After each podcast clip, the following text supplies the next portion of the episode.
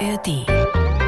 Dann taucht man da ab und von einer Sekunde auf der anderen ist man in einer anderen Welt. Man bewegt sich dreidimensional, man bewegt sich in Zeitlupe viel langsamer. Mhm. Es ist auf einmal ruhig, man hört nur noch sein eigenes Atemgeräusch und dann sieht man da unten Sachen, die man an Land eben nicht sehen würde. Das geht eben mit der Tierwelt los.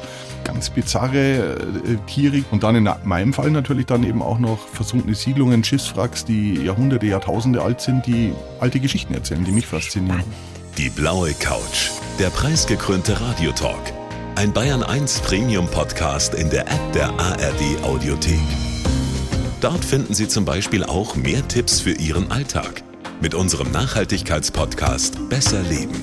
Und jetzt mehr gute Gespräche. Die blaue Couch auf Bayern 1 mit Dominique Knoll. Er ist Wissenschaftler, Abenteurer, Historiker, Unterwasserarchäologe und nimmt uns heute mit in eine wirklich völlig andere Welt. Wir tauchen ab mit Dr. Florian Huber. Schön, dass Sie bei uns sind. Herzlich willkommen. Hallo, grüß Gott. Ich konnte mich jetzt nicht so auf eine Berufsbezeichnung einigen. Sind Sie einverstanden, wie ich das jetzt gemacht habe? Ja, durchaus. Das ist eine gute Mischung. So würde ich mich auch sehen, ja. Okay. Sie machen ja, ich sage mal, Zeitreisen unter Wasser, entdecken da Schiffswracks, alte Munition, Tiers Skelette, die da zum Teil schon tausende von Jahren rumliegen. Sie tauchen aber auch bei uns in Bayern. Gebürtiger Münchner, sind auch schon in den tiefen Brunnen an der Nürnberger Burg getaucht. Da habe ich mich ja schon gefragt, was haben Sie denn da gesucht oder gefunden? ja, da kann man auch tauchen, auch wenn es sehr aufwendig ist. Da waren wir vor einigen Jahren mal drin, äh, weil wir zum einen Wasser- und Gesteinsproben genommen haben, zusammen mit der Universität Erlangen. Und gleichzeitig wollten wir einfach mal schauen, was eigentlich so über die Jahrhunderte möglicherweise in so einen Brunnen reinfällt. Denn mhm. wenn der seit, ja, wir wissen gar nicht, wie lange er existiert, aber über 500 Jahre vermutlich, dann dürfte da immer wieder mal was reingefallen sein sein. Das Problem war nur, dass im Zweiten Weltkrieg die Nürnberger Burg wie Nürnberg extrem zerstört wurde und mhm. danach, nach dem Krieg, äh, Schutt in den Brunnen geworfen wurde, wahrscheinlich um schneller aufzuräumen. Das heißt, wir mussten uns eigentlich erstmal durch eine riesige Schuttschicht durchwühlen, haben da 1,5 Tonnen Schutt rausgeholt, auch alte Hölzer, die wahrscheinlich oben drauf waren. Wir haben eine Statue von der heiligen Kunigunde gefunden, die im fränkischen Raum sehr verehrt wird. Die mhm. könnte über dem Brunnenhäuschen gestanden haben. Ansonsten waren das eher Kuriositäten, würde ich mal sagen. Also wir haben zum Beispiel einen Ehering gefunden, wo wir nicht wissen, ob der vielleicht absichtlich äh, versenkt wurde oder nicht. Wir haben ein Gebiss gefunden, mhm. wahrscheinlich von einem erstaunten Besucher, der da reingeschaut hat und gesehen hat, uch, ist der tief und zack war das Ding weg. Dann haben wir, wie Archäologen das so gerne mögen, wir arbeiten ja in Schichten, also in Stratigraphien. Alles, was oben ist, ist jung und alles, was mhm. darunter ist, ist älter. Haben wir oben haben wir einen MP3-Player gefunden und einen Meter tiefer dann einen Walkman. Also war man in den 80er Jahren. genau. Also es waren tatsächlich eher Kuriositäten wie mhm. archäologische ähm, Funde, aber die äh, wissenschaftliche oder der wissenschaftliche Hintergrund war einfach, den Brunnen überhaupt erstmal aufzunehmen, zu dokumentieren, Wasserproben, Gesteinsproben zu nehmen. Mhm. Von daher mhm. war das eine spannende Expedition. Sind Sie da in den Brunnen runtergelassen worden? Wir haben mit der Höhenrettung, mit der Berufsfeuerwehr zusammengearbeitet und die haben da erstmal ein großes Gerüst über dem Brunnen errichtet. Das wurde dann auch alles vom Statiker abgenommen. Wir sind ja in Deutschland, da muss alles sozusagen ja seine Ordnung haben. Das kenne ich aus anderen Ländern, Mexiko zum Beispiel völlig anders. Das teilt man sich einfach irgendwo ab und fertig. Und ja, genau, dann hat uns die Höhenrettung da runtergeseilt. 50 Meter geht's da erstmal runter. So tief ist der Brunnenschacht. Da muss man sich unten aushängen, also eine Tauchflasche umlegen. Und dann sind wir ungefähr nochmal so fünf Meter nach unten getaucht. So tief ist der aktuelle Wasserstand. Und dann kommt man eben auf den Brunnenboden und dann geht's los. Der ist ja auch gar nicht so groß, ne? So vom Durchmesser her, der Brunnen, oder? nee, überhaupt nicht. Das ist so eng wie in der Badewanne. Wir hatten also nicht mal äh, Flossen an. Wir waren einmal zu zweit drin, ansonsten immer alleine aber einmal zu zweit äh, mit, mit meinem Kollegen Uli, um dort Fotos zu machen. Und das war wirklich ein besonderes Fotoshooting, wenn man da irgendwie 50 Meter tief in so einem Brunnen ist und dann eben, ja, es geht sehr eng zu. Aber also klaustrophobisch darf man nicht sein, denke ich mal. Also ich bin es zumindest nicht, von ja, daher ist von das Vorteil. in Ordnung. Genau. Und den Walchensee kennen Sie auch ganz gut, ne? Da waren Sie auch schon mehrmals tauchen. Ich habe gerade mal nachgeschaut, da hat es gerade ein Grad Wassertemperatur. Würden Sie da auch tauchen? Ja, selbstverständlich. Also ja. äh, wir tauchen rund ums Jahr und äh, wir tauchen eben auch bei Temperaturen um die Null. Das ist durchaus machbar. Also wir haben A, ähm, eine gute Ausrüstung, die uns das schon ermöglicht und B, sind wir als Forschungstower einfach ein Stück weit auch leidensfähig. Das muss man, glaube ich, sein in dem Beruf. Das ist nicht immer alles nur einfach klimatisiert und angenehm. Mhm. Und von daher verschlägt es mich auch immer wieder mal in den Weichensee, egal wie warm er gerade ist. Ja. Was liegt denn da auf dem Grund so rum? Da gibt's auch ähm, ganz spannende Funde, also zum Beispiel die Reste eines Lancaster-Bombers aus dem Zweiten Weltkrieg. Der ist dort nach dem Zweiten Weltkrieg oder während des Zweiten Weltkriegs äh, notgelandet. Der hat tatsächlich München bombardiert, wurde offensichtlich selber getroffen, ist dann abgedreht und Wasserflächen waren immer schon ja eine gute Möglichkeit, um dort eine Notlandung durchzuführen. Mhm. Und das haben sie da gemacht. Leider ist es schiefgegangen und die ganzen jungen Soldaten sind dabei ums Leben gekommen. Und die Reste dieses Bombers liegen da zum Beispiel immer noch drin. Wir haben dann noch weitere Kuriositäten aus dem Zweiten Zweiten Weltkrieg gefunden. Es gibt eine, Fischereizuchtanlage, so die Reste von einer Fischereizuchtanlage, die ist mhm. ungefähr 500 Jahre alt. Das sind Pfähle, die man da bei der Halbinsel Zwergern sehen kann. Die kommen immer dann zutage, wenn der See im Winter abgelassen wird. Da wird der Seespiegel wegen des Weichensee-Kraftwerks immer ein bisschen gesenkt.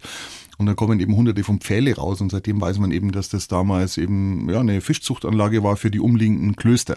Also das heißt, in diesem See, und da mag noch mehr drin liegen, was ich noch gar nicht gefunden habe. Ich habe leider nicht so viel Zeit, regelmäßig am See zu tauchen, mhm. aber da könnte sich sicherlich noch das ein oder andere Kuriose ähm, verstecken. Sie haben ja schon sehr viele Tauchgänge hinter sich. Wissen Sie, wie viele in Ihrem Leben bislang? Also wir sind bei den Forschungstauchen, geht es bei uns eher nach Stunden wie nach ah, Tauchgängen. So. Äh, die mhm. müssen wir in unserem Taucherdienstbuch äh, alle notieren. Mhm. Das sind ja weit über 2000 Stunden, die ich da unter Wasser verbracht habe. Sicherlich äh, auch äh, fast so viele Tauchgänge dann wahrscheinlich. Wow. Gibt es denn irgendein Ritual, bevor Sie in die Fluten steigen, mhm. so, was Ihnen Glück bringt? Es kommt immer darauf an. Also manchmal ist es so, dass wenn ich äh, abtaue, dass ich nochmal einen Schluck Wasser nehme oder einfach mal kurz das Wasser so irgendwie im Mund äh, teste, ob es jetzt salzig ist oder wie es wie es schmeckt. Ah, ja. Das hat sich irgendwie so eingebürgert. Ähm, aber ansonsten gibt es eigentlich keine großen Rituale. Wir sind vor den Tauchgängen meistens konzentriert, schauen einfach nochmal, dass mhm. das alles stimmt, gehen einfach nochmal den, den Arbeitsplan durch, weil wir in der Regel unter Wasser nicht reden können. Wir haben zwar ähm, durchaus auch mal Sprechverbindung, mhm. aber das ist dann aufwendiger, klappt auch nicht immer so gut, je nachdem, wo man arbeitet. Und von daher muss unter Wasser eigentlich klar sein, was jeder macht. Und mhm. das wird vorher nochmal kurz gemacht, bevor es dann ins da Wasser geht. Da gibt es ja eine Zeichensprache unter Tauchern, ne? Genau, wir haben einerseits äh, Zeichensprache, um uns zu verstehen verständigen. Wir haben auch sogenannte Wet Notes dabei. Das ist so ein Schreibblock aus wasserfestem Papier. Und da kann ich mit einem stinknormalen Bleistift drauf schreiben Echt? und kann so dann. Was gibt's? Ja, ja, das ist tatsächlich dann recht simpel, aber das, mhm. das funktioniert wunderbar. Das heißt, einerseits kann ich mir da meine Notizen machen, wenn ich äh, unter Wasser eben, ja, was auch immer ich mache, eine Skizze mache, Zeichen, irgendwelche Daten aufschreibe, kann aber auch meinem Tauchpartner nochmal ganz kurz irgendwas draufschreiben und ihm rüberhalten. Das geht alles, aber im Prinzip ist es tatsächlich so, dass wir schauen, dass wir möglichst ohne wenig Zeichen auskommen. Und das Gute ist dadurch, dass ich in meinem Team jetzt mittlerweile seit, oh, ich weiß gar nicht, ja schon auch bei 18 Jahren oder so arbeite, verstehen wir uns wirklich blind unter mhm. Wasser. Das ist mhm. wirklich cool, weil da einfach ja, das, wir verstehen uns einfach, wir müssen uns einmal anschauen und dann weiß man eigentlich schon, was los ist. Das, das macht das Leben dann unter Wasser deutlich leichter. Aber das muss ja auch, ne? Das muss funktionieren. Also man muss eine Gruppe sein, man muss sich gut verstehen und gut kommunizieren können, auf den anderen eingehen, sonst klappt es ja auch nicht. Ne? Ja, ja, das, das, das bringt auf mhm. alle Fälle Vorteile, mhm. vor allem, weil wir ja, also einerseits arbeiten wir ja immer unter Druck im wahrsten Sinne des Wortes, weil die Zeit nie so lang reicht, wie man das gerne hätte. Mhm. Ein Landarchäologe, wenn der irgendwo über seinem Schnitt gebeugt ist und dort ausgräbt, dann kann der acht Stunden stehen, dann kann der einen Kaffee trinken, eine Zigarette rauchen, sich mit seinen Kollegen unterhalten mhm. und diskutieren, was das nächste ist. Bei uns ist es so, wir haben in der Regel, je nachdem wie tief wir sind, vielleicht mal eine halbe Stunde Zeit, vielleicht wenn wir flacher sind, auch mal eine Stunde, zwei, drei. Aber dann wird uns entweder zu kalt, weil wir einfach auskühlen oder weil das Gas zu Neige geht und da müssen wir darauf. Das heißt, in dem Moment, wo wir da unten sind, müssen wir wirklich hocheffektiv arbeiten. Und dann, wenn noch Aufträge dazukommen, wir sind ja eine Firma, ein Dienstleistungsunternehmen auch, dann hat man natürlich auch noch sozusagen den Druck des Auftraggebers im Nacken, weil der einen ja bezahlt für das, was man tut. Das heißt, äh, da ist dann doppelter Druck oftmals dahinter. Über Ihre Firma und über Ihre vielen Abenteuer sprechen wir heute natürlich noch ganz viel. Aber jetzt erst mal ein Lebenslauf, den kriegt jeder Gast von uns geschrieben. Und ich darf Sie bitten, den jetzt mal vorzulesen. Und dann schauen wir mal, was Sie sagen. Gerne. Dann muss ich auch gerade mal meine Brille aufsetzen. So. Ich heiße Florian Huber und bin Unterwasser-Zeitreisender. Auf der ganzen Welt darf ich sprichwörtlich in die Vergangenheit abtauchen. Meine Leidenschaft für die Tiefe habe ich in einem Hotelpool als 13-Jähriger entdeckt. Meine Leidenschaft für Geschichte schenken mir Bücher und meine Lieblingsmusik. Auf dem Weg zum Studium wäre ich beinahe an einer Hotelrezeption gelandet. Eigentlich hat mich dann der Zufall dahin gebracht, wo ich auch hingehöre. Auch wenn ich mit Schätzen zu tun habe, bin ich kein Schatzsucher, sondern Wissenschaftler und eigentlich sowas wie ein Kommissar. Ich erlebe zwar nicht jeden Tag ein Abenteuer, aber durchaus Indiana Jones Momente. Mein Wunsch für die Zukunft? Tauchen zur Titanic, mehr Bewusstsein der Menschheit für die Tiefsee und für die Bedeutung der Weltmeere. Und? Sehen Sie sich da? Können Sie sich da wieder erkennen? Ja, durchaus. schon. Das, äh, War kein Fehler das gemacht. entspricht schon dem, äh, was ich so mache und was ich bin und was ich vielleicht noch machen möchte. Genau, ja. Sie sind Jahrgang 75 in München geboren, aufgewachsen in Lengries. Ein Zitat von Ihnen, meine Schulzeit war eine große Katastrophe, weil Sie sich für nichts begeistern konnten? Ja, doch. Also ich konnte mich schon für Sachen begeistern, aber das hat offensichtlich meine Lehrer dann weniger begeistert. Also ich war mhm. einfach ein hyperaktives Kind. Ich habe mich für Sachen interessiert, die jetzt nicht so wichtig waren. Ich war immer mega gut in Sport zum Beispiel. Ich musste mich austoben. Ich war aber nicht gut in Mathe oder Physik und das hat mich halt einfach nicht interessiert. Und äh, um ehrlich zu sein, interessiert mich die binomische Formel auch heute noch nicht. Und ich brauche sie auch nicht. Also von daher mhm. hat sich das bestätigt, dass das äh, vielleicht damals in meiner Schulzeit, ich weiß nicht, wie es heute ist, einfach wurde sehr viel vermittelt, was man in dem Alter einfach nicht wirklich interessant findet. Mhm. Und ähm, ja, wenn man in der siebten Klasse dann auch Klassik äh, in der Musik hat, anstatt die Musik zu hören, die aktuell Kinder hören oder junge Leute hören und über die vielleicht die Faszination zur Klassik mhm. findet, dann ist das vielleicht einfach mhm. irgendwie ja nicht das Richtige. Mhm. Vielleicht hat sich das didaktisch-pädagogisch heute geändert, das weiß ich nicht, aber für mich war das damals mhm. ja ein durchaus schwieriger Weg. Ich glaube, was sich auf alle Fälle geändert hat, ist, dass man bei Kindern früher erkennt, wenn die irgendwie ein Thema haben. Ne? Und früher mhm. war es ja immer so, ah, oh, das ist ein Dummkopf oder ein Zappelphilipp oder sonst irgendwas. Mhm. Und heute gibt es halt so eine Früherkennung, wo man sagt, ja, man hat irgendwie ein ADHS oder vielleicht eine Rechtschreibschwäche oder sowas in der Art. Mhm. Und ich glaube, das hat sich schon geändert, weil ich meine, wenn man sie heute anschaut, ne, super erfolgreich, super smart Format. Geht es Ihnen da manchmal so, wenn Sie dann im Fernsehen für Terra X moderieren oder so eine tolle Entdeckung machen, dass Sie an die Lehrer von früher denken und sagen, hehe, schaut mal her. ja, an die Lehrer denke ich nicht mehr so wirklich, eher so allgemein an die Schulzeit und mhm. äh, ja, also mir war das schon immer klar, dass, dass auch aus mir was werden kann irgendwie. Und meinen Eltern war das auch klar, aber den Lehrern war das nicht klar. Und von daher habe ich tatsächlich immer noch so ein gespaltenes Verhältnis zur Schule ja, mein Gott, äh, es hat sich alles zum Guten entwickelt irgendwie und ich hoffe, dass es heutigen Kindern tatsächlich besser geht, dass die gefördert werden, weil darauf kommt es letztendlich auch ja. an. Irgendwie keiner kann alles wissen, keiner muss alles wissen, sondern man muss irgendwas finden in seinem Leben, was einen begeistert. Und wenn das Mathe ist, dann ist das super. Und wenn das Sport ist, ist es super. Und wenn das eben Archäologie ist, dann ist es auch super. Und dann sollte das gefördert werden ja. und auf das geachtet werden und nicht auf dem rumgeritten werden, was man nicht kann. So, aber das ist vielleicht auch so eine typisch deutsche Mentalität, dass man halt immer das auf das. Das regt sie immer noch so, auf. Ne? Äh, ja, ja, das ist irgendwie, naja, aber wie auch immer. Ja, Ihre läuft's. Biografie ist ja auch irgendwie ein super Beispiel dafür, wenn man dann seine Leidenschaft findet, ne, wie das dann abgehen kann. Genau. Mit 13 in einem Hotelpool waren Sie zum ersten Mal tauchen. Können Sie sich noch daran erinnern, wie sich das angefühlt hat? Ja, das war spannend. Also ich habe, es ging schon vorher los. Ich war natürlich auch schon vorher im Wasser und äh, mit meinen Eltern in Italien im Urlaub und bin mhm. da schon immer mal mit einer Maske und Schnorchel rum und fand es spannend. Und dann im Urlaub hat sich dann angeboten, weil da ein Schnuppertauchkurs war. Mhm. Und der fand natürlich erstmal im Pool äh, statt, so wie es halt losgeht. Und da konnte man sich einfach, da ist man einfach hingegangen und da gab es eine Flasche auf dem Rücken und einen Atemregler im Mund und da konnte man schon mal im Pool rumtauchen. Und, und das war super. Also das war jetzt nicht so ein Aha-Erlebnis, dass ich gesagt habe, ich werde im Leben nie wieder was anderes machen können, aber es war einfach, wo ich gedacht habe, okay, cool, das ist spannend irgendwie. Das, mhm. das finde ich toll da, dieses schwerelose unter Wasser sich bewegen. Und von daher habe ich dann ja zwei Jahre später ähm, tatsächlich auch wieder im Urlaub dann einen Tauchschein gemacht. Auf den Seychellen ähm, war das? Genau, mhm. also erstmal im richtig schönen warmen Wasser. Und ähm, das war natürlich fantastisch, weil das eine Unterwasserwelt war, die man mhm. so nicht kennt oder ich nicht kannte. Und, und das, das war dann schon faszinierend. Und äh, ja, von daher war da wahrscheinlich dann schon der Grundstein gelegt, mhm. dass äh, mich das später interessieren könnte. Mhm. Und können Sie noch ausmachen, was Sie daran so fasziniert hat? Also war es dieses Wegsein aus der Welt, die Schwerelosigkeit, die anderen Bilder, die Ruhe? Ja, wahrscheinlich eine Mischung. Also die Ruhe hat mich damals wahrscheinlich als 15-Jähriger noch nicht so wirklich irgendwie mitgenommen. Heute kann ich das eher wertschätzen, wenn ich weiß, da unten gibt es einfach mal kein WLAN und keiner ruft einen an und keiner labert in der Gegend rum, sondern es ist einfach Ruhe da unten und man ja. kann das genießen im weitesten Sinne, weil arbeiten muss ich ja trotzdem, aber man kann es trotzdem genießen. Naja, also diese Unterwasserwelt ist einfach eine eigene Welt für sich und sie ist ja nur ein Schritt von uns entfernt. Also ich finde das immer so spannend oder so interessant. Wir, wir, wir schauen immer ja gerne in die Sterne und, und, und alle wollen Astronaut werden und, mhm. und wir schauen, was es da für Galaxien gibt. Was hochspannend ist, gar keine Frage. Aber man muss im Prinzip, muss man sich nur eine Maske aufsetzen, vielleicht noch einen Tauchschein machen und irgendwie einen Schritt ins Wasser gehen und egal wo, weil überall gibt's Wasser. Eben auch selbst bei uns in Bayern, in Norddeutschland sind immer ganz erstaunt, so ein Bayer, der taucht. Ja, mein Gott, also wir haben hier die schönsten Seen und Flüsse und ähm, dann taucht man da ab und in, von einer Sekunde auf der anderen ist man in einer anderen Welt. Man bewegt sich dreidimensional, man bewegt sich in Zeitlupe viel langsamer. Mhm. Es ist auf einmal ruhig, man hört nur noch sein eigenes äh, Atemgeräusch und dann sieht man da unten Sachen, die man an Land eben nicht sehen würde. Das mhm. geht eben mit der Tierwelt los, dass es da unten einfach ganz bizarre äh, Tiere gibt, die dies einfach äh, wert sind, beobachtet zu werden, zu erforscht äh, werden. Und dann in meinem Fall natürlich dann eben auch noch versunkene Siedlungen, Schiffswracks, die Jahrhunderte, Jahrtausende alt sind, die alte Geschichten erzählen, die mich faszinieren. Spannend. Nach dem Abitur wären Sie dann fast versehentlich Hotelfachmann geworden, sind dann aber doch nochmal anders abgebogen. Wie sind Sie dann dahin gekommen?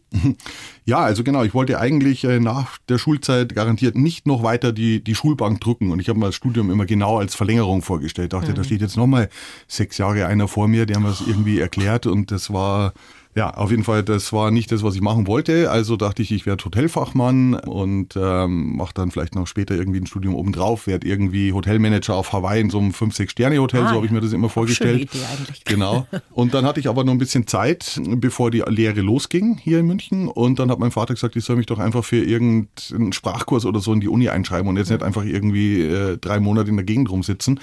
Und dann habe ich mir das Vorlesungsverzeichnis angeschaut und äh, da gab es dann eben vor- und frühgeschichtliche Archäologie, dann gab es noch äh, nordische Philologie und germanische Altertumskunde, also Skandinavistik. Das fand ich auch schon spannend, weil ich auch einen Hang zu Skandinavien hatte. Mhm. Und dann habe ich gesagt, okay, dann schreibt man sich da halt mal einfach mal ein und schaut sich das an. Und das war mir dann eigentlich relativ schnell klar nach den ersten paar Vorlesungen und, und Seminaren, dass das eben ganz anders ist wie in der Schule, dass alles auf Augenhöhe passiert, dass da nur Leute drin sind, die dieselben Interessen haben. Also ich fand das gleich richtig toll von Anfang an und dann habe ich irgendwann im Hilton angerufen, wo ich hätte anfangen sollen, habe gesagt, hier, ich werde jetzt Archäologe und ich kann leider nicht bei euch anfangen und äh, genau, dann ging's los. Ich habe am Ende der Skala, ist echt lustig, ne?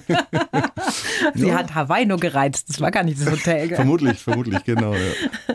Sie haben dann 2002 eine Ausbildung zum Forschungs Meerestaucher gemacht. Wir hüpfen jetzt mal ein bisschen, damit mhm. wir ein mhm. bisschen Zeit sparen. Und elf Jahre später haben Sie dann Ihre eigene Firma gegründet, Submaris, zusammen mit Freunden und Kollegen. Was macht denn Ihre Firma genau? Genau, also im Prinzip kann man sich das vorstellen wie eine äh, normale Dienstleistungsfirma auch. Das heißt, wir werden beauftragt, gebucht, wir bewerben uns aber auch auf Jobs um unter Wasser wissenschaftlich zu arbeiten. Das heißt, wir arbeiten zum Beispiel für in, gerade in Kiel das Geomar, das große berühmte Helmholtz-Zentrum für Ozeanforschung. Wir arbeiten für das Alfred-Wegener-Institut für Polarforschung. Wir bauen unter Wasser Versuchsgeräte auf, betreuen die, bauen die wieder ab. Wir nehmen Wasserproben, Gesteinsproben, wir pflanzen Seegraswiesen unter Wasser an, mhm. wir kartieren die Vorkommen von Seegraswiesen unter Wasser in ganz Schleswig-Holstein. Wir sind jedes Jahr seit über zehn Jahren auf Helgoland, dort untersuchen wir die Algenvorkommen, da können wir Rückschlüsse auf die Wasserqualität ziehen. Wir schauen uns zum Beispiel auch die Hummervorkommen an, zählen Hummer unter Wasser, fangen unter Wasser Hummer, markieren die, lassen die wieder frei. Wir untersuchen Schiffswracks, ähm, wir werden beauftragt von Umweltschutzorganisationen, zum Beispiel für den WWF suchen und bergen wir Geisternetze. Das sind so herrenlos umhertreibende Fischernetze, mhm. die eine große Umwelt, genau, wo sich Tiere ja. drin verheddern und diese Netze irgendwann mal dann zu Plastik oder Mikroplastik zerfallen. Wir arbeiten mittlerweile oder von Anfang an eigentlich auch viel für den Medienbereich. Das heißt, wir werden als äh, Kameraleute gebucht, wir machen Fotos, Videos, also letztendlich alles, was unter Wasser stattfindet, wow. aber immer unter dem Denkmantel der Meeresforschung ja, sozusagen. Ja. Mhm. So ein Krebs kriegt ja dann so ein kleines gelbes Ringlein um das Beinchen oder wie markiert ja, die werden, man die? Die werden, die werden tatsächlich mit Farbe markiert, mit ah, ja. fluoreszierender Farbe, sodass man die mit einer bestimmten Lampe äh, sich dann wieder anschauen ah. kann.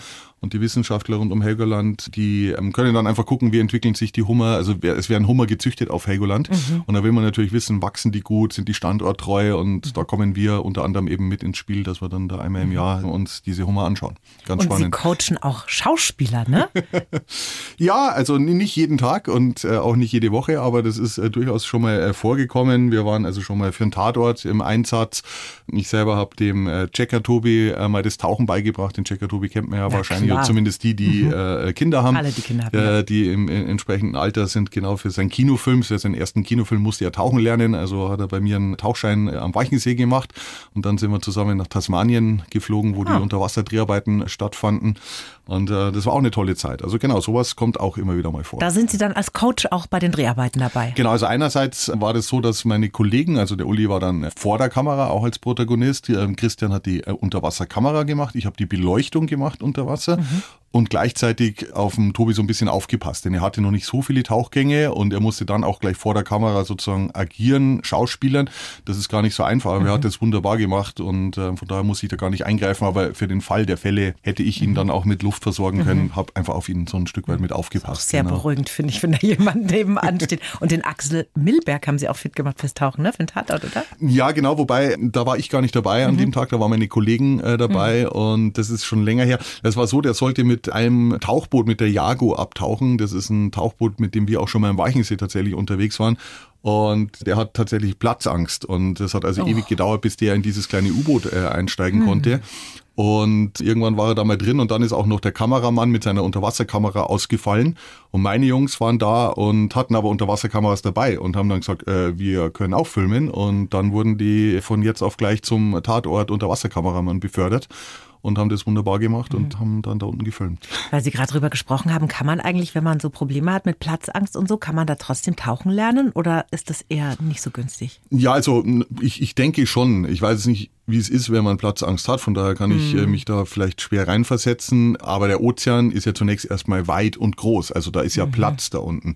Interessant dürfte es dann eher werden, wenn man zum Beispiel in Schiffswracks reintauchen möchte, mhm. wenn man in mhm. Höhlen reintauchen möchte. Dann kann das natürlich richtig eng werden und wenn man sich dann unwohl fühlt, dann sollte man das lassen. Aber im Prinzip, sage ich mal, wenn einer gesund ist und Spaß an der mhm. Sache hat, dann kann man jederzeit irgendwann mal das Tauchen probieren, Schnuppertauchen probieren und einfach mal schauen, wie man sich fühlt. Mhm. Und bin ziemlich sicher, dass eigentlich so gut wie jeder das wirklich faszinierend findet.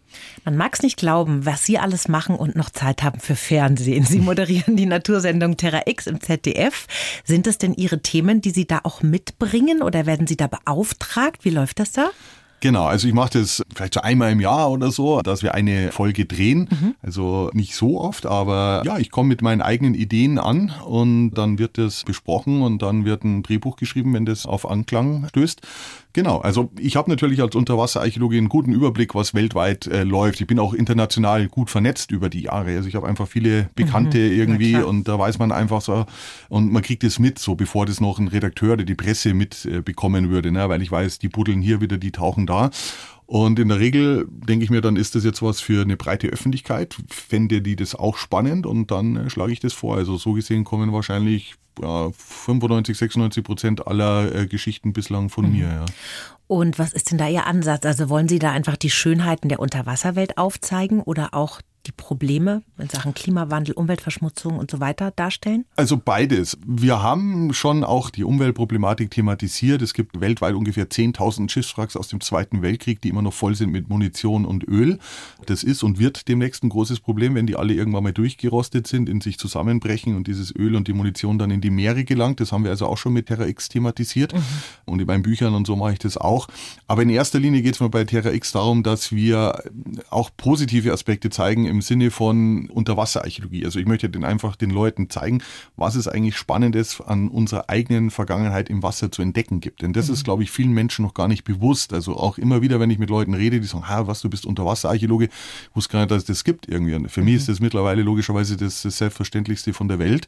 Aber viele Leute wissen einfach nicht, dass eigentlich unsere komplette Vergangenheit im Wasser liegt. Wir haben also durch Meeresspiegelschwankungen haben die Menschen früher an der Küste gelebt. Mhm. Das ist heute überflutet. Das heißt, wenn man steinzeitliche Siedlungen finden möchte, dann kann man durchaus äh, im Wasser danach suchen.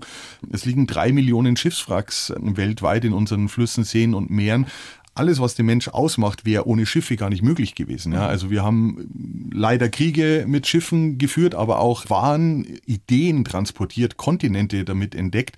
Noch heute werden 90 Prozent aller Handelswaren mit dem Schiff von A nach B transportiert. Und das war halt vor 500 und vor 5000 Jahren auch so. Das heißt, hätten wir als Menschen dieses komplexe Produkt Schiff nicht entwickelt, hätten wir uns gar nicht so entwickeln können, wie wir heute uns hier eben wiederfinden. Und dementsprechend waren Schiffe schon immer Motoren von Innovationen und von Ideen. Und das ist einfach spannend, darunter mhm. zu tauchen, sich das anzuschauen. Das will ich den Leuten zeigen und dann aber eben auf eine lockere Art und Weise, eben nicht wissenschaftlich totschlagen, sondern populärwissenschaftlich. Mhm. Das ist, glaube ich, so das Stichwort, zu zeigen, hey, das ist spannend, das kann Abenteuer sein, da steckt coole Technik dahinter Gleichzeitig kann man aber auch noch was lernen. Mhm. Und wenn man jetzt mal vergleicht, was an Forschung und Ausgrabungen an Land gemacht wird und im Meer, dann kann man ja auch davon ausgehen, dass ein großer Teil der Geschichte da noch gar nicht entdeckt ist, ne? Genau, also an Land ist es sicherlich ähnlich. Also auch unsere Kollegen an Land machen ja immer wieder sensationelle Entdeckungen. Mhm. Aber im Wasser ist es natürlich so, dass wir da durchaus noch hinterherhinken. Die Unterwasserarchäologie ist eine recht junge Disziplin mhm. und eigentlich erst so seit den ja, 50ern, 60ern, als der Atemregler entwickelt wurde, wurde das Tauchen populärer und jetzt äh, können wir dann eben dort runtertauchen, wo wir sind und arbeiten und finden jetzt eigentlich erst raus, was es da eben an Fundstellen noch gibt. Und mhm. dann ist es für uns einfach, es ist immer alles teurer, aufwendiger und dauert ein bisschen länger wie an Land und dementsprechend ja, ist es halt noch nicht ganz mhm. so weit fortgeschritten vielleicht. Jetzt tauchen wir mal in Ihre Abenteuer ein. Sie arbeiten ja viel in der Nordsee, in der Ostsee, waren aber schon in über 100 Ländern. Wahnsinn. Mhm. In Mexiko, da haben Sie zum Beispiel die Totenhöhlen untersucht. Das ist ein Maya-Friedhof. Was haben Sie denn da zu sehen bekommen? Wie sieht sowas aus? Ja, also diese Höhlensysteme, die muss man sich so vorstellen. Also Yucatan ist voll mit Dschungel, also die Halbinsel Yucatan ist voll mit Dschungel und dort gibt's immer wieder Löcher im porösen Kalkstein. Die Maya nennen das äh, Zenote, das heißt heilige Quelle. Im geologischen Sinne ist es eine Einsturzdoline, das heißt der Kalkstein ist zu porös geworden, ist eingestürzt und gibt darunterliegende Höhlensysteme frei. Und diese Höhlensysteme sind geflutet, also mit, mit Frischwasser geflutet. Mhm. Man kann sich das vorstellen wie ein Schweizer Käse. Und es gibt überall, es gibt wahrscheinlich mindestens 3000 von diesen Wasserlöchern und in die kann man reinspringen und dann kann man in riesige verzweigte Höhlensysteme tauchen. Das ist per se schon mal unglaublich spannend, weil das wow. Wasser ist warm, da hängen Tropfsteine von der Decke. Das sind hunderte von Kilometern, die man da tauchen kann. Das ist also wirklich völlig faszinierend. Und äh, wir haben zusammen mit mexikanischen Kollegen, muss ich dazu sagen, haben wir eine Zenote untersucht. Dort haben die Maya 126 ihrer Toten bestattet. Davon gehen wir zumindest aus. Also wir haben also in diesem Wasserloch 126 Skelette gefunden aus der Zeit der Maya. Wir können diese Schädel datieren mit naturwissenschaftlichen Methoden. Und das Besondere ist, dass die Maya eigentlich ihre Toten ganz normal in Erdgräbern bestattet haben. Und nur da haben wir jetzt eben diesen Ausnahmefall, dass die dort ja im, im Wasser liegen. Und da fragt man sich natürlich, mhm. Äh, warum. Ich habe immer noch keine Antwort. Das ist also tatsächlich ja nicht, gar nicht so leicht rauszufinden. Aber das kann früher jetzt nicht Land gewesen sein. Nein, das war sicherlich schon auch eine Zenote. Der mhm. Wasserstand mhm. war vielleicht einen Meter niedriger, aber es mhm. war definitiv ein Wasserloch, wo die Leute da reingelegt wurden. Ob das ein besonderes Event war, ob das was Religiöses irgendwie oder mit, mit der Religion zu tun hat, das weiß man nicht. Vielleicht wird man es irgendwann mal rausfinden. Es ist aber auch so, und daran sieht man ganz gut, dass Archäologie auch immer wieder an Grenzen stößt. Also wir können einfach nicht alles rekonstruieren, was mhm. in der Vergangenheit passiert ist. Wir können vieles rekonstruieren, aber wir haben ja immer nur das, was wir da unten sehen. Also ich habe es ja schon mal gesagt, wir sind wie so Kommissare, die an einen Tatort kommen. Und unser Tatort ist eben nicht ein Tag alt, sondern eben 500 oder, oder 1000 Jahre alt. Und mit dem, was wir vorfinden und mit unseren naturwissenschaftlichen Methoden müssen wir dann eben versuchen herauszufinden, was da passiert ist und das rekonstruieren. Und das gelingt meistens gut, aber mhm. manchmal bleiben eben auch Fragen offen, wie zum Beispiel, warum jetzt ausgerechnet und nur an dieser Stelle diese Toten dort in dieser mhm. Höhle liegen. Vielleicht gibt es andere Höhlen und die wurden noch nicht entdeckt. Bei 3000 Zenoten war auch noch nicht jeder in so einer Zenote mhm. und es gibt wahrscheinlich sogar noch mehr im Dschungel. Wenn wir uns in zehn Jahren unterhalten, vielleicht hat man dann noch fünf. Kommen Sie wieder. Äh, genau, vielleicht hat man dann noch fünf Friedhöfe gefunden und ja. weiß dann schon mehr. Also oftmals ist es auch eine Frage des Forschungsstands und der Zeit. Mhm, mhm.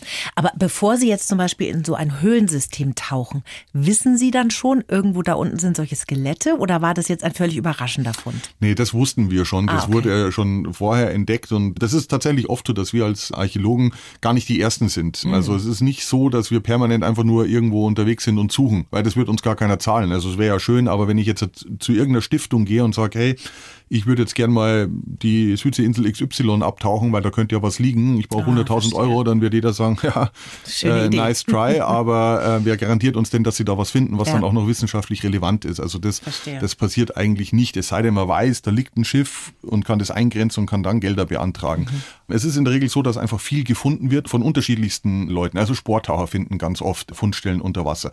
Die Fischerei, andere Wissenschaftler, Geologen, Biologen, die dort irgendwas untersuchen. Und dann kommen eigentlich immer die Archäologen auf den Zettel, tauchen dann hin, um dann eben mit ihrer Arbeit zu mhm. beginnen. Also wir, wir finden die, wie ein Kommissar. Ne? Der Kommissar findet die Leiche auch nicht. Der wird ja auch erst angerufen, wenn genau. die Leiche da ist. Okay, verstehe, verstehe.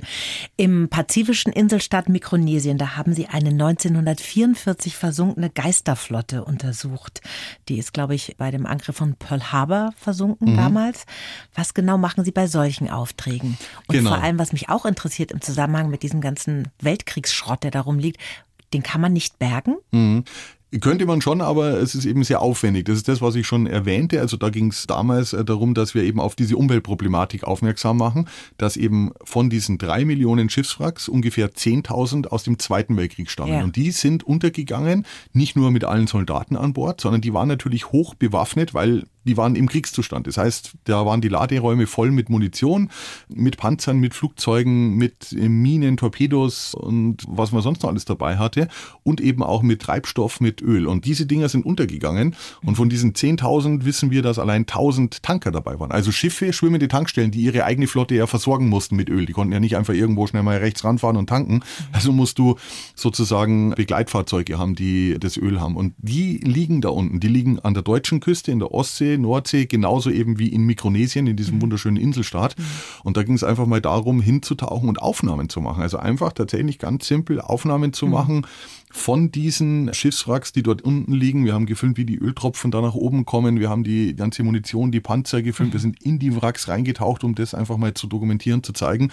Daraus entstehen dann Dokumentationen. Das fließt in meine Bücher ein, das fließt in meine Vorträge ein, um eben auf dieses Problem aufmerksam zu machen, mhm. weil das auch vielen Leuten noch gar nicht bewusst mhm. ist. Und um auf die Frage zurückzukommen, mhm.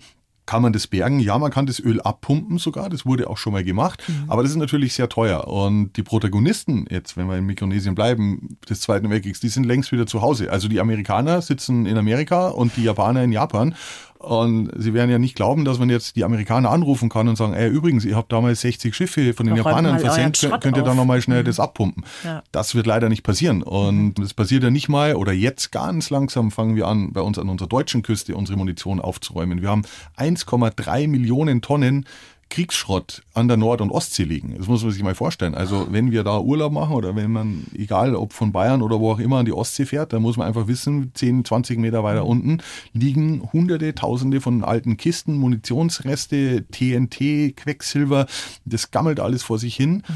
Und jetzt hat man das so langsam mal erkannt und jetzt wird man anfangen, das zu bergen. Aber das ist natürlich ein massives Unterfangen. Das wird Milliarden verschlingen. Das wird Jahrzehnte, schätze ich, dauern, weil mittlerweile ist es so fragil.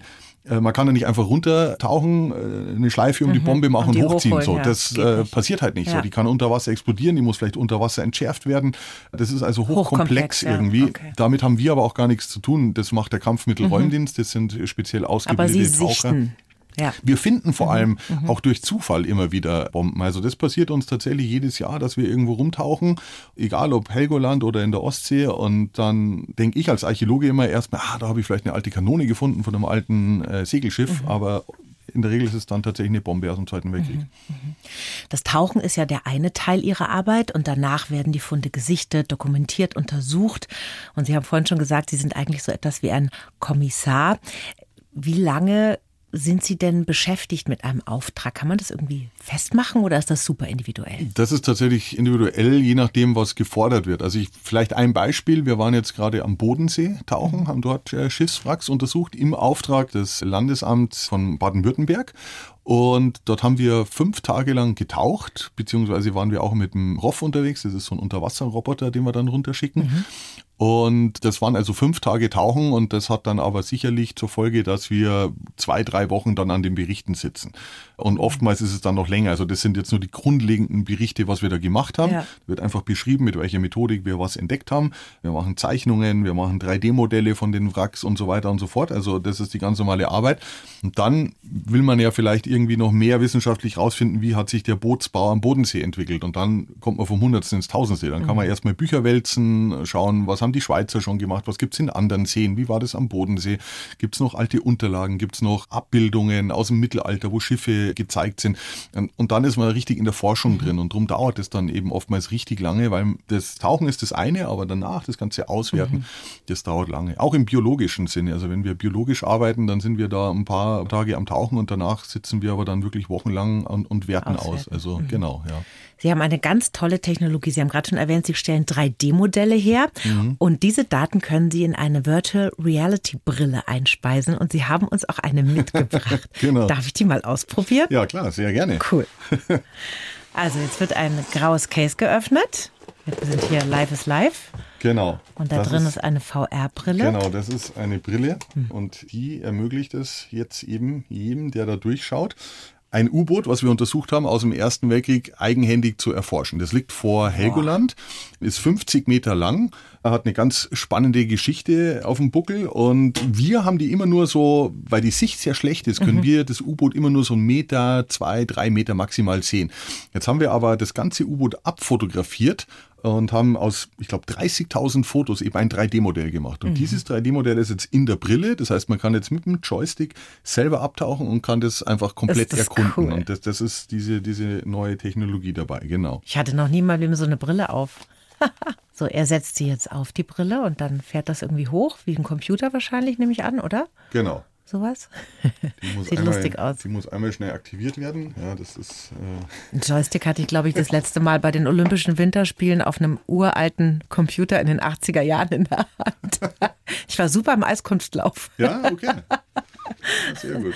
Ja, genau. So, äh, das sieht so voll future-mäßig aus. Er hat jetzt zwei so Teile in der Hand und eine VR-Brille auf. Ah. Genau, und jetzt muss ich hier einmal ganz kurz in unserem Studio eine Begrenzung erstellen. Nicht, dass ich auch nur ansatzweise eine Ahnung hätte, wie man das macht. Er steht jetzt auf. Genau. Geht einfach nur darum, dass, dass man nicht gleich irgendwo dagegen stößt. Also, verstehe. Ich bewege mich sowieso nicht. Jetzt müssen Sie aber vermutlich mal hierher kommen. Ja, muss ich, ich muss jetzt mal weg vom Mikro. Und jetzt einmal aufsetzen. Sehen Sie schon was? Müssen wahrscheinlich ich sehe ein, ein Gitternetz. Hier, ja, genau. Wenn man zurückgeht, dann müsste es Oh, krass, jetzt sehe ich es ja. Ja? Also ich sehe jetzt ein U-Boot. Oh, das sieht ja irre aus. Genau, Sie können jetzt links, rechts, hoch, runter. Und ich sehe ja meine Hand auch, das ist ja total ja, irritierend. Ja, ja. also das ist schon wirklich abgefahren. Ja, also man kann da tatsächlich auch super nah ranfahren. Also das ist ja faszinierend. Und mit dieser Technik sind wir jetzt eben in der Lage, alle, alle Schiffswracks zu visualisieren, ne, damit man die tatsächlich selber erkunden kann. Und wir können das jetzt natürlich auch zum Beispiel an einen, an einen Drucker anschließen.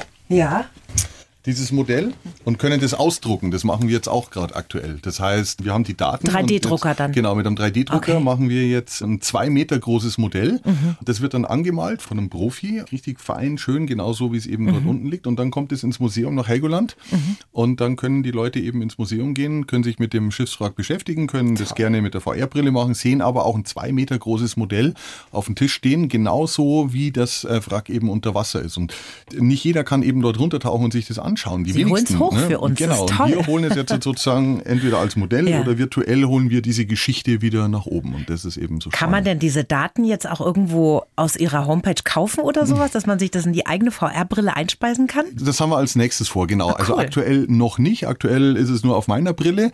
Aber wir wollen das natürlich jedermann zugänglich machen und dann wird es genauso sein, mhm. wie Sie sagen. Man kann sich dann einfach die U-Boot-App, die wir dann wahrscheinlich entwickeln, runterladen und dann kann jeder selber auf Suche gehen und dann kann man natürlich auch noch so ein paar Infos damit einbauen und dann, ja, dann hat man wirklich ein virtuelles äh, Geschichtserlebnis. Und mhm. ja, ich stelle mir das also spannend vor toll. für jeden, der sich für sowas interessiert. Ja, auch nicht nur. Ich habe hab nicht gewusst, dass ich toll finde, U-Boote anzuschauen. Das war gerade echt gut, muss ich sagen.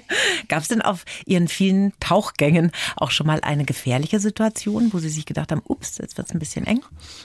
Also so richtig gefährlich eigentlich noch nicht tatsächlich. Was ich immer darauf zurückführe, dass wir eigentlich sehr vorsichtig sind, dass wir eine gute Ausbildung haben, eine gute Ausrüstung und ein sehr gutes Team. Aber es gibt sicherlich mal, sag ich mal, eher so unangenehme Tauchgänge, wo man sich jetzt nicht unbedingt reißt, äh, tauchen zu gehen. Also tatsächlich so schön Helgoland ist, es gibt Stellen in Helgoland, wo die Strömung unglaublich stark ist. Da ist einfach immer Ebbe und Flut und dementsprechend ist das Wasser hochdynamisch und immer unterwegs. Und wenn man dann da runtertaucht, dann muss man sich wirklich runterziehen an einem Grundgewicht oder mit so einem elektrischen Scooter nach unten fahren wow. und sich unten am Meeresboden wirklich entlang hangeln. Und sonst wird man rollen, weggetrieben. Genau, sonst wird man ratzfatz mhm. weggetrieben. Und das sind wirklich anstrengende und nervige Tauchgänge. Das ist jetzt wirklich nicht schön.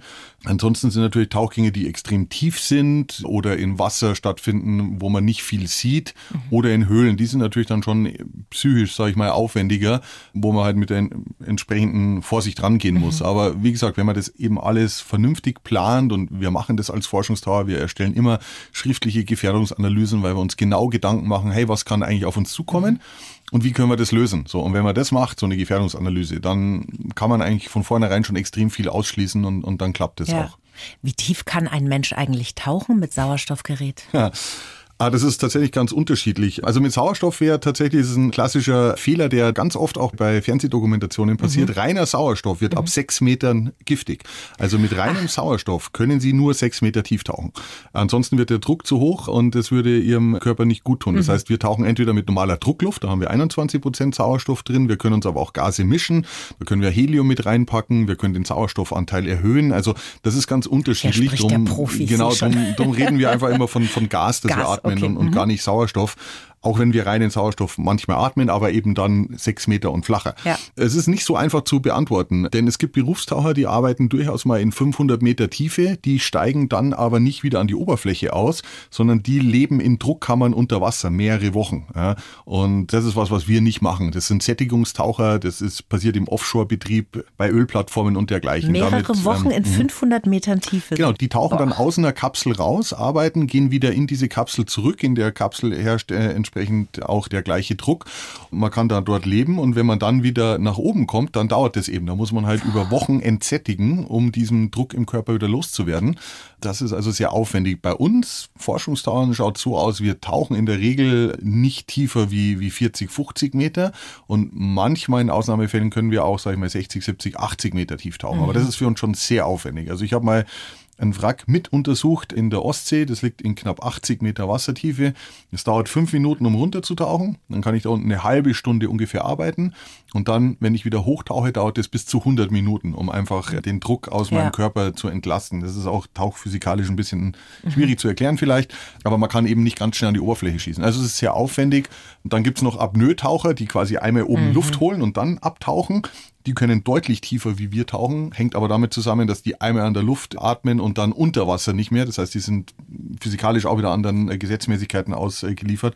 Die kommen, ich glaube, da liegt der Rekord sogar auf 200 Meter oder noch tiefer irgendwie. Ne? Also Unvorstellbar. Das aber die lassen sich einmal runterziehen oder tauchen runter, nehmen so ein Schildchen mit, um zu zeigen, mhm. wie tief sie waren, und mhm. kommen wieder hoch das hat ja nichts mit dem zu tun. Wir müssen Natürlich ja arbeiten nicht. da unten ja, auch klar. noch. Da, ne? da geht es ja auch nicht darum, wie tief sie sind, genau, was wir sie machen da, machen. da jetzt, wir jagen keinen Rekord ja, hinterher. Ja. Jetzt haben Sie gerade schon gesagt, dass Helgoland-Tauchen oft herausfordernd sein kann. Was ist denn Ihr Lieblingsgewässer, wo Sie sagen, das ist so schön, wunderbar, schönste Unterwasserwelt? Da gleite ich rein. Ja, also bin daheim. ich sage mal so, die Highlights waren sicherlich die mexikanischen Höhlen. Also die mhm. mexikanischen Höhlen, aber auch die Bahamas, da gibt es ähnliche Höhlensysteme, da heißen sie Blue Holes.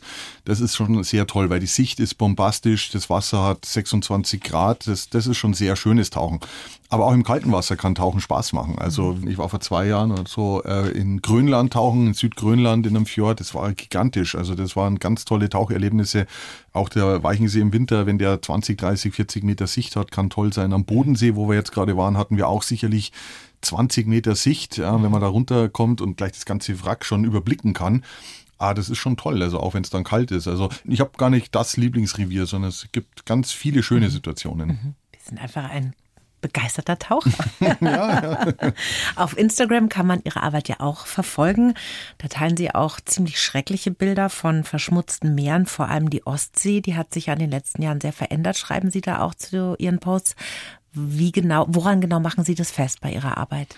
Naja, also zum einen äh, sind wir ja gar nicht alleine unterwegs, sondern wir arbeiten ja in einem großen Verbund von Wissenschaftlern. Und in Kiel, wo wir sitzen, sitzt ja eben auch das GEOMA, ein renommiertes Meeresforschungsinstitut, in deren Auftrag wir immer wieder abtauchen. Mhm. Und wann immer man mit Kollegen spricht, die sagen alle das Gleiche. Und wir sehen das ja auch selber, wenn wir persönlich tauchen gehen. Also wenn ich vor 20 Jahren oder vor 15 Jahren an einem Schiffswrack an der Ostsee tauchen war, dann waren da eigentlich immer Dorsche. Ja, die verstecken sich da an dem Schiffswrack mhm. und äh, lauern da. Und die gibt's jetzt nicht mehr. Wenn wir da runtertauchen, sehen wir die nicht mehr. Wenn wir nachts tauchen waren, haben wir eigentlich immer Aale gesehen. Wenn wir jetzt runtertauchen, sehen wir keine Aale mehr. Mhm. Wir sehen, weil wir ja die ganzen Netze hochholen, wie verschmutzt die Ostsee an, allein an Fischernetzen ist. Es äh, herrscht eine extreme Eutrophierung. Das heißt, es kommt zu viel Dünger aus den Feldern über das Süßwasser beziehungsweise über Regenwasser oder Flüsse in in die Ostsee rein. Die Sicht wird immer schlechter durch die Eutrophierung. Also das können wir einerseits beobachten, andererseits kriegen wir natürlich auch die Ergebnisse von unseren Kollegen und Kolleginnen mit. Und die sprechen alle die gleiche Sprache, dass es mhm. eben der Ostsee wie auch im Übrigen vielen anderen Meeren einfach nicht gut geht. Mhm. Das ist ja immer dieses Gefühl der Machtlosigkeit, ne? wenn man sowas hört. Also ich habe mhm. das auch auf Instagram angeschaut bei Ihnen, da habe ich gedacht, so, oh Gott, was kann man denn machen? Mhm. Was kann man denn machen? Also jeder Einzelne. Ja, Ja, das, wenn ich wüsste. Also hm. natürlich versucht ja jeder Einzelne irgendwas. Ne? Also die Leute hören auf, äh, Fisch zu essen, nicht mehr zu fliegen, laufen mit dem Jutebeutel durch die Gegend, nehmen kein Plastik mehr und so weiter. Das sind alles sicherlich ehrenhafte äh, Ansätze und in Teilen versuche ich das auch. Ah, ich fürchte nur tatsächlich, dass das einfach nichts bringt. Es muss von ganz oben kommen. Wir brauchen einfach Ansagen. Man kann nicht immer alles einfach auf den kleinen Bürger abwälzen und mhm. zu sagen, jetzt hör du einfach mal auf, in Urlaub zu fliegen und fahr du einfach mal nicht mehr Auto ja. und isst du kein Fleisch mehr und kauf du nur noch teuerstes Bio. Das kann sich gar nicht jeder leisten. Das kann eigentlich nicht die Lösung sein, mhm. sondern wir brauchen einfach einen Staat, wir brauchen Regierungen, wir brauchen Menschen aus der Wirtschaft und aus der Politik, die das auch endlich mal schnallen, wie es mhm. unserer Umwelt geht und die von oben einfach Sachen veranlassen, damit es durchgesetzt wird. Denn wir wissen auch, glaube ich, aus Umfragen, dass, dass höchstens ein Drittel der Bevölkerung bereit ist, sich da irgendwie persönlich einzuschränken und alle anderen würden es eben nicht machen. Und, mhm. und das ist ein großes Problem. Und ja, wir haben kein Erkenntnisproblem, glaube ich, weil wir wissen, wie es um uns steht, aber wir haben ein Umsetzungsproblem. Also es passiert mir einfach eindeutig zu wenig und dann gibt es immer Riesendiskussionen und es ist einfach auch ein hochkomplexes Thema. Also da kann ja. ich als kleiner Meeresforscher hier nicht sitzen und Ihnen eine Lösung geben, weil da sitzen ganz andere schlaue Köpfe, ja, ja. die auch keine Lösung haben. Irgendwie, ne? Nee, aber es ist ja schon mal ein wichtiger Punkt, dass wir einfach wegkommen von dieser Individualverantwortung, ne? dass man mhm. sagt, wir brauchen einfach größere Ideen, größere Lösungen ja. und nicht, dass man bei jedem Stück Wurst, das man isst, ein schlechtes Gewissen hat oder sowas. Ne? Es, ist, es ist tatsächlich komisch. Ich kann Ihnen ein Beispiel äh, mal schnell geben. Und zwar diskutieren wir gerade an der Ostsee, ob es einen Ostsee-Nationalpark geben soll. Ja? Mhm. Was gut wäre, weil der würde ganz einfach große Teile bei uns in Schleswig-Holstein, bei uns in Schleswig-Holstein, sage ich jetzt mal, äh, schützen, weil ich da oben ja schon lange lebe. Mhm. Und es ist eigentlich eine gute Sache. Und jetzt gibt es einen massiven Widerstand von der Bevölkerung. Und zwar von den Leuten, wo ich es gar nicht gedacht hätte. Zum Beispiel die Kitesurfer. Ja? Die haben gleich als allererstes erstes äh, mal äh, rumgeschrien und eine Petition gestartet, oh, dann können wir ja gar nicht mehr Kitesurfen. So, die Angler kommen her und heulen rum, dann können wir nicht mehr angeln, dann kommen die an, dann können wir dies nicht mehr, dann können wir jenes nicht mehr. Wo ich mir denke, ja, okay, Jetzt ist halt mal wirklich die Frage, was ist wichtiger, dass du weiterhin hier Kitesurfen kannst oder dass wir unsere Ostsee schützen? Ja. Aber die machen dann so krassen Alarm mit Petition und hier und da, mhm. dass das jetzt eigentlich fast schon wieder vom Tisch ist, weil dann wirklich alle irgendwie so, ach ja, stimmt, nee, wir können keinen Ostseepark haben, weil dann dürfen wir da ja gar nichts mehr. Es ist völliger Quatsch. Natürlich gibt es in den Nationalpark Zonen, wo Ruhe herrschen muss. Das ist aber in anderen Nationalparks genauso mhm. irgendwie. Ne? Aber da sehe ich es ja im Kleinen, dass wir es da oben schon nicht hinbekommen. Die schnallen es einfach nicht, die Leute. Weil da persönliche Interessen über den, ja. den, den Naturschutzinteressen stehen. Es ist halt stehen. immer, wenn etwas mit und, Verzicht zu tun hat. Ja, aber wir werden nicht drum kommen, ja, ja. in irgendeiner Art und Weise zu verzichten, weil wenn wir so weitermachen, wie wir, wir aktuell machen, sehen wir ja, worauf es rausläuft. So, das, mhm. Dann fahren wir den Kahn richtig an die Wand. So. Mhm. Und da können Sie mit allen Wissenschaftlern auf diesem Planeten sprechen, egal woher die kommen. Wir werden Ihnen alle das Gleiche sagen und es ist ja auch evidenzbasiert. Das sind ja keine Geschichten aus dem mhm. Paulanergarten, sondern das sind ja einfach Daten und Fakten, die wir da liegen haben. Mhm. Und wenn da nichts passiert, dann wird das böse enden. So, und da warte ich eben auf diesen Punkt, dass wir das endlich mal alle irgendwie verstehen und umsetzen. Jetzt sprechen wir über was Schöneres, über Ihre Zukunft. Sie haben einen Wunsch für die Zukunft, einen Tauchgang zur Titanic. Ich habe mich jetzt ein bisschen gewundert, warum Sie das noch nicht gemacht haben, weil das ist ja durchaus realisierbar. Das ist ja jetzt nicht so wahnsinnig kompliziert, oder? Da fährt man mit dem U-Boot runter, knapp 4000 Meter. Zack, genau. zack. Also im Prinzip, wenn das Bayern 1 äh, finanziert, Ach dann so, äh, bin teuer. ich da sofort mhm, unten verstehe. und mache eine, mach eine Exklusivreportage. Was kostet sowas denn? Ich weiß es gar nicht, wie teuer das aktuell ist. Das war sehr teuer. So also ungefähr? Das waren wahrscheinlich so über 100.000 Euro Ach oder so. so. Oh ja, ja, also das ist nicht so, wo man sagt, da bin ich jetzt mit 10.000 Euro plus einen Flug nach Neufundland oder wo auch immer man ah, hin müsste verstehe. dabei. Nee, das ist sehr teuer und spätestens nach dem Unfall, der letztes Jahr oder war das nee, dieses Jahr passierte mhm, mit, mhm. den, mit den Leuten, die in der Titan mhm. saßen, in dem U-Boot, um mhm. zur Titanic zu tauchen, mhm. Dürfte auch dieses touristische Tauchen erstmal wieder eingestellt ja. sein. Und als Wissenschaftler darunter zu kommen, muss man natürlich auch wissenschaftlich arbeiten. Ich bin kein Tiefseeforscher in dem mhm. Sinne. Ich hätte an der Titanic jetzt keine wissenschaftlichen Fragestellungen. Da gäbe es andere, die da sozusagen mhm. sich schon viel länger damit beschäftigen und die Kompetenz hätten, dort unten zu arbeiten. Mhm. Von daher ist es tatsächlich doch nicht so einfach. Technisch ah, ist es machbar. Aber man bräuchte das nötige Kleingeld, um, mhm. um das zu machen. Also von daher, das ist ein Traum, den ich habe. Ob der jemals dann passiert oder nicht, genau, wird man sehen. Und Tiefseeforscher, ist das denn eine Richtung, in die Sie mal gehen möchten oder könnten? Ja, könnten also was, was die Archäologie anbelangt, ja, denn Schiffswracks in 1000 Meter Tiefe zu dokumentieren ist ähnlich wie in anderen Tiefen zu dokumentieren. Allerdings geht es natürlich nur noch technisch mit Hightech, mhm. mit Computern oder mit computerbasierten Robotern, die dort autonom rumfahren und dergleichen die vielleicht 3D-Modelle erstellen mhm. da unten, denn wir können ja da unten in der Tiefe nicht mehr aussteigen und selber irgendwie was machen. Das würde schon gehen, aber tatsächlich ist es auch da so, dass es extrem teuer und aufwendig ist. Mhm. Und man muss leider einsehen, dass in der Archäologie das Geld knapp ist. Das ist anders wie in der Meeresforschung als solches, die ist wirtschaftlicher relevant und auch äh, entsprechend wichtig, aber Archäologie, so spannend sie ist, es ist eine Luxuswissenschaft. Ja. Mhm. Das muss man einfach so einsehen. Ob wir jetzt das hundertste Wrack dort unten untersuchen oder nicht, das ist spannend, toll, die Leute würden sich die Dokus anschauen, ins Museum gehen, aber in Zeiten, wo Geld knapp ist, ja, ist es natürlich noch schwieriger, jetzt an große Gelder zu kommen, um zu sagen, hey, wir müssen da jetzt halt rausfahren, wir brauchen dann ja ein Forschungsschiff, wir müssen da mehrere Wochen vor Ort bleiben, mhm bleiben, da ist eine Crew drauf, die bezahlt werden muss. Also da reden wir gleich von, von wirklich großen Summen und die muss man einfach erstmal in diesen Zeiten bekommen. Mhm. Sie arbeiten wissenschaftlich unter Wasser, aber es gibt ja auch ganz wunderbare Schauergeschichten. in den Tiefen der Meere und Seen, zum Beispiel vom Walchensee gibt es doch diese Geschichte von irgendeinem so Riesenfisch, oder der da genau. am Meeresgrund liegt. Was ist das nochmal? Genau, da, also am Walchensee lebt angeblich der Riesenwaller. Also in Bayern ist der Waller ja ein Wels. Ja ähm, der dort unten lebt, ähnlich wie die Midgard-Schlange, also diese riesige Schlange aus der nordischen Mythologie, mhm. hat seinen eigenen äh, Schwanz im Mund und wann immer sozusagen München sich lasterhaft verhalten würde, würde der seinen Schwanz aus dem Maul loslassen, würde sich im Weichensee quasi einmal schütteln, bewegen und dann würde der Kesselberg brechen und ganz München würde überflutet werden. Ja, und, da ist äh, deshalb, Wiesen aber einiges los. Genau, darum haben die Münchner tatsächlich auch schon äh, damals immer Angst gehabt genau vor das und haben zum Beispiel Goldmünzen äh, gespendet und haben auch Gebete in München in den Kirchen beten lassen, Ach, damit da eben nichts passiert. Ja, das sind so Sagen, die sind so wahrscheinlich so 200, 300 Jahre alt. Mhm. Länger lassen sie sich meines Wissens noch nicht so zurückverfolgen.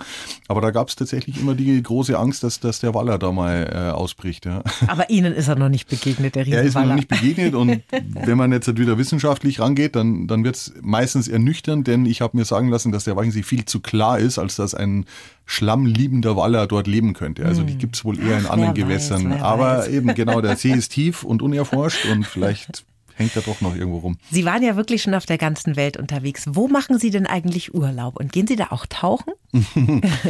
Also wenn sich's anbietet, dann gehe ich auch mal im Urlaub tauchen. Äh, so ist es nicht, aber es ist weniger geworden in den letzten Jahren irgendwie, weil ich brauche dann auch irgendwas zu tun da unten. Also wenn ich nicht mindestens meine Kamera dabei habe, dann Fische anschauen ist doch auch mal schön. Aber nur anschauen ohne Kamera finde ich dann schon wieder nee. Da denke ich mal, jetzt hätte ich das Foto machen können für einen mhm. Vortrag oder so. Also das, da müsste mindestens die Kamera dabei sein. Die letzten Urlaube habe ich tatsächlich in Südtirol verbracht, beziehungsweise einfach auch ein Stück weiter heim in den Gries.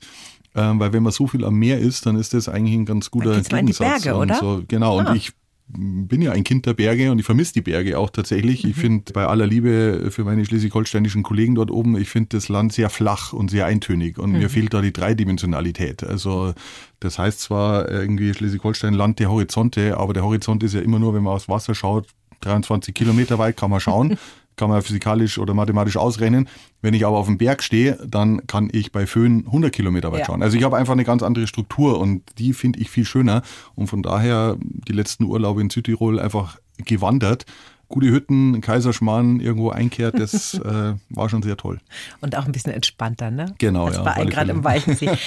Sie haben auch Bücher geschrieben. Das muss ich jetzt noch unbedingt mit Ihnen kurz besprechen. Ähm, Habe ich vergessen bei Ihrer Vorstellung, dass Sie auch Buchautor sind. Ja. Für was ist was? Für diese wunderbare Buchreihe, die wir alle aus unserer Kindheit, glaube ich, kennen, haben Sie geschrieben Ozeane, die Meere erforschen und schützen und versunkene Schätze von Atlantis bis Titanic. Also tolle Bücher, nicht nur für die Kleinen. Ich habe da mhm. natürlich schon mal reingelesen. Und Sie haben da auch schon wieder neue Projekte vor der Nase. Ne? Was passiert denn da gerade? Genau, wir, ähm, also jetzt haben wir drei Bücher geschrieben. Da, dazu kommt noch Tauchen, äh, der Band Tauchen, den haben mhm. wir auch schon geschrieben. Das war der erste. Mhm. Und jetzt habe ich gerade den vierten mit, mit meinem Kollegen Uli Kunz wieder geschrieben und auch am fünften arbeiten wir. Aber ich habe mich jetzt nochmal beim Verlag rückversichert. Mhm. Ich darf noch nicht oh. erzählen, um was es geht. Wir ähm, sind doch ähm, unter uns. Ja, äh, nee, da will ich nicht ins Fettnäpfchen treten. es wird natürlich auch wieder mit dem Meer zu tun haben. Das ist ganz klar. Mhm. Und es werden zwei sehr schöne Bücher, wie ich finde. Das erste habe ich jetzt schon gesehen. Das wird also ganz toll. Und wir haben darüber hinaus auch noch andere Pläne, aber das ist einfach noch zu früh. Das soll sozusagen nächstes Jahr eine Überraschung werden für, für, für alle Beteiligten. Dann reden wir wieder. So genau. machen wir es einfach. Also Sie haben wirklich einen, einen aufregenden, tollen, spannenden Job mit so vielen Seiten, den Sie auch seit einiger Zeit schon machen. Zum Schluss jetzt eine Frage, die ich jedem Gast stelle. Was würden Sie im 20-jährigen Ich aus heutiger Sicht gerne sagen? Ach, das ist eine, eine gute Frage. Ach, im Prinzip einfach genau das machen, weil ich habe es immer schon gemacht. Ich habe mir also, ich mache mir schon Gedanken, aber ich bin jemand, der einfach macht irgendwie, der nicht irgendwie was auf die lange Bank schiebt oder sagt, ha, also ich bin kein Bedenkenträger, sondern mhm. ich bin einfach der, der sagt, ich habe Bock drauf, ich mache das jetzt so. Und das könnte ich beim 20-jährigen Ich einfach nochmal ermutigen und sagen, glaub an dich und mach's einfach. Und das kann ich auch jedem anderen empfehlen, irgendwie. Jungen Leuten, die sagen, ich will irgendwas machen, ich will's lernen. Man soll sich das nicht irgendwie von irgendwelchen Leuten vermiesen lassen, sondern einfach sagen, hey, probieren. Im Zweifel scheitert man, daraus lernt man auch und da macht man was anderes. Aber erstmal einfach machen, wenn man auf was Bock hat, ist, glaube ich, die Devise. Total. Und das ist auch sehr inspirierend, auch wenn man eine Schulzeit hat, die einem so gar nicht Spaß gemacht hat, dass dann später man so eine Leidenschaft findet, Bücher schreibt, im Fernsehen ist und eine Firma gründet. Also ich finde das wirklich sehr inspirierend, Ihren Lebensweg. Dankeschön, ja, dass Sie heute da waren. Ja, danke für die Einladung. Die Bayern 1 Premium Podcasts. Zu jeder Zeit, an jedem Ort in der App der ARD Audiothek und auf bayern1.de. Bayern 1 gehört ins Leben.